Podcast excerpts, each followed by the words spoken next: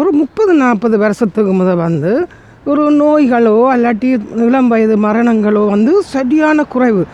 அப்படி நாங்கள் கேட்டதே இல்லைன்னு தான் நான் சொல்ல முடியும்.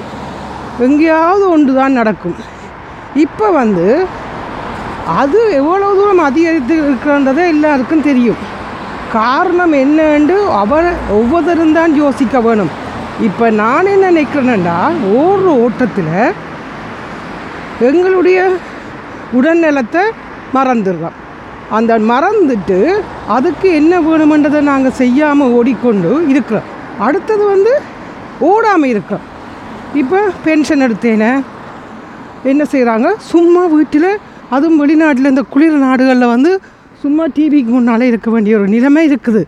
அதால் என்ன நடக்குன்னா அவர்களுக்கு நோய் வருது.